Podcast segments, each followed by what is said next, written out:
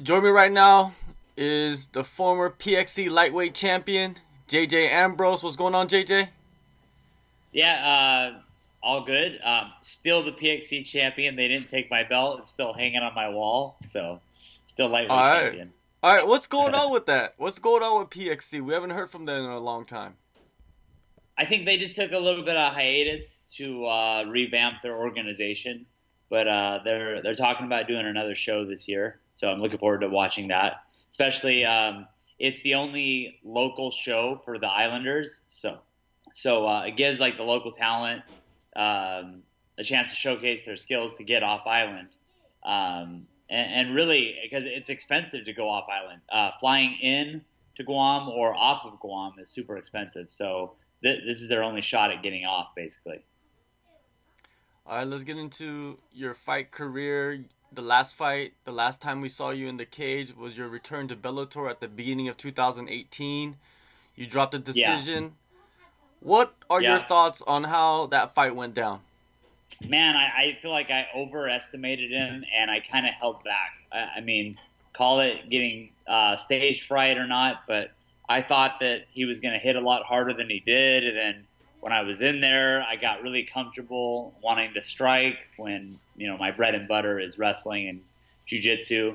Um, and then when I did get it to the ground, you know, I went for a couple of signature moves that he was very well prepared for. Whoever scouted for him, his coaches, you know, they, they really had me pegged, you know.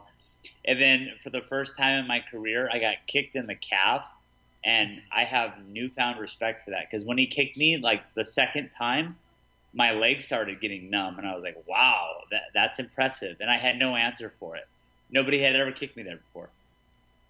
Yeah, that is a new technique that's coming along nowadays, and everybody's using it. So you got to get used to it, I guess. Everybody's now, I, I, just I was behind the curve and uh, was not expecting that. Every video I had watched of him, he threw a leg kick and then um, you know, I had planned on the whole camp. I'm going to catch a leg kick and I'm going to throw a right hand. And sure enough, he threw the calf kick, and I kept reaching for it, and it was never there. It was never landing where I needed it to, and uh, you know, it took me out of my game big time.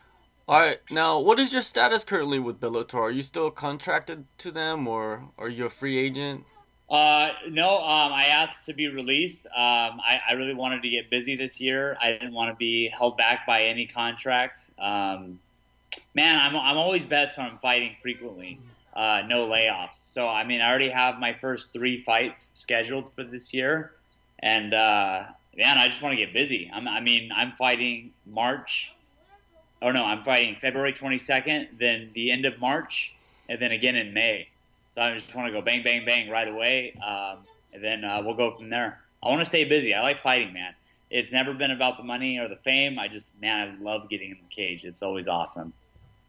All right, let's talk about that February 22nd main event slot that you have scheduled. Wawan MMA 18. You're taking on Allah yep. Mansour in Kuwait.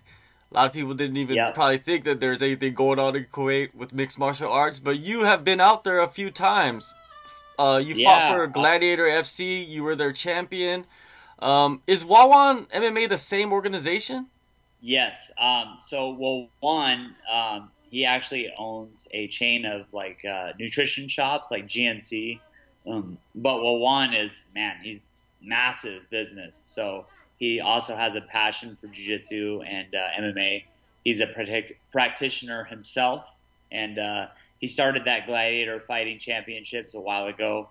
And then, um, obviously, to brand himself more, he put he slapped the Wawan sticker on it, and now it's Wawan Fighting Championships. Yeah. yeah, you've been out there 2013, 2014, 2016, and now you're returning back. A lot of people have preconceived notions about the Middle East during your visits to Kuwait. How was your experience? Oh man, I, have met some of the greatest people ever over there. You know, like I, have met like lifelong friends that you know I cherish. Um, their culture is different and unique from anywhere else I've been in the world, and uh, no, I, I love going there. It's one of my favorite places to visit now. Yeah, I saw a video of you, I think, playing with tigers out there. I'm pretty sure you can't do that anywhere else in the world. yeah, yeah, yeah. Unless you're Mike Tyson, right? But uh, yeah, I mean, they're different. But you know, I, I think about like owning a tiger as a pet, and then like you know maybe like people would stick their noses up like uh, that's not very humane. They belong in the wild. I'm like, man, people are hunting them in the wild. It, it's it's probably good to be enclosed a little bit, you know. Um, but yeah, I mean, it was so cool, very surreal being that close to something you've only ever seen on TV or behind a massive fence at a zoo. But being able to actually touch a tiger, you know, that, that was a life lifetime experience. Your upcoming opponent, Mansour, you know, he's a up and coming guy. He's a prospect. What do you know about your opponent? Oh, I know he's got heavy hands. He's got a bunch of knockouts on his record. Um, he, he's still pretty green. He, uh, I think he has seven or eight fights. So um, the only disadvantage that I have going into this, um, of course, is that it's at welterweight, and right now I'm walking around at about 175. So um, there's definitely a size advantage, but um, I got it makes it fun, you know.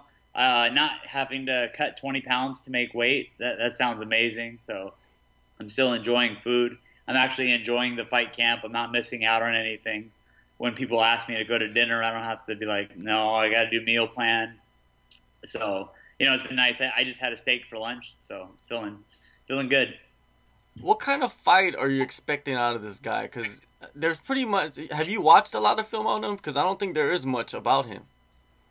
I, mean, there's a little bit of here and there. I mean, he had a really fast uh, TKO over somebody. I think he hit him one time, and that was it. And then uh, he fought a really good grappler and got taken down and uh, TKO'd. Um, no, there's not a whole lot of video footage on him, and uh, sometimes that's good because you know, like when I when I fought uh, I was expecting a very specific thing to happen, and then it never came. So, you know, like I, I spent a whole camp looking for one thing and it never came. And so with this guy, like I'm going in there a little bit more uh, open minded um, to what could happen. You know, I've been working all aspects of martial arts, of course, with uh, the kickboxing, wrestling, and jujitsu. Um, so yeah, I mean, I mean, I, am having a lot of fun this camp. It, it's nice to get uh, get hit the ground running this year. I've noticed that your team has been growing as of late. Have you added a lot of different components to the gym? Huh.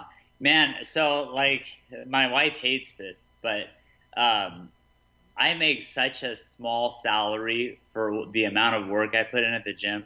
I'm not trying to brag. It's just it's been my passion uh, my whole life. You know, like I, I've spent all these years in the gym, and uh, I'm used to just getting that fight paycheck. I'm not used to collecting like a big earning from a gym. So every dime that I make, I just am like, okay, well, let's go buy this piece of equipment. Let's buy that.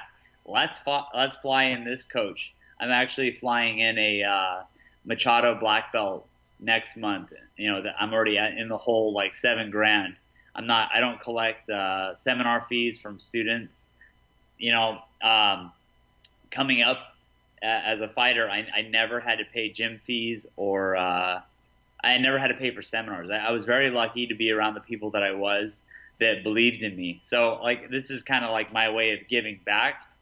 Um, it, it also means that I can't buy my wife anything pretty, but you know the amount of people that we could touch with this uh, specific Brazilian Jiu-Jitsu practitioner, you know that'll be good. It's good for the island. It's good for my gym. It's just good for the community all around. This fight is advertised as Thor versus Superman. In the comic book world, does anybody beat Superman? Uh, I don't know. He's kind of so ridiculously overpowered. Where I feel like sometimes I'm more like Batman. You know, uh, as far as superpowers go, I don't have super knockout power, and I'm not amazingly strong, fast, or gifted in any way. But uh, you know, I, I, I tough it out. I get the job done. I'm kind of gritty. So, uh, yeah, I mean, it, it is. It, it's kind of cool that they're they're pegging it like that. Um, I guess they don't really know my backstory with the whole Superman thing, where it wasn't really a compliment. It was more of like a uh, you're you're strong, but you're not very technical, dude. So you mentioned earlier that you got a bunch of fights lined up this year. Could you give us some insight into those events, or is it something that you have to keep under wraps? No, totally. No, no, no. Um, no secrets here. Um, so I have February 22nd in Kuwait, and then I I believe it's March 29th for Hex. I do not have an opponent confirmed. I asked for two people. Um, the fight would be at 165 because again, I don't want to cut to lightweight unless it's for a bigger uh, show. Um, making lightweight is miserable. So I asked for Kieran Joblin at 165 or a guy named uh, Maholand, or I think that's his name. No, uh, Mahoney. Um, he's an up and comer um, in Australia. I think he's 11 and 2. And, and they're both uh, veterans, so, um, you know, I just want to test myself and I don't want to have to cut to lightweight. So hopefully other lightweights are like, yeah, let's just meet at 165. It, it seems uh, silly, but that extra 10 pounds makes a massive difference. It means I don't have to get in a sauna. And that's the worst part, you know. It, it's silly because, you know, I, I've been in the sauna with my opponents before and like, hey, how much are you out? And like eight pounds. Oh, I'm, I'm seven. How come we can't just agree to step on the scale right now? You know, save save ourselves the punishment. But I guess part of the game.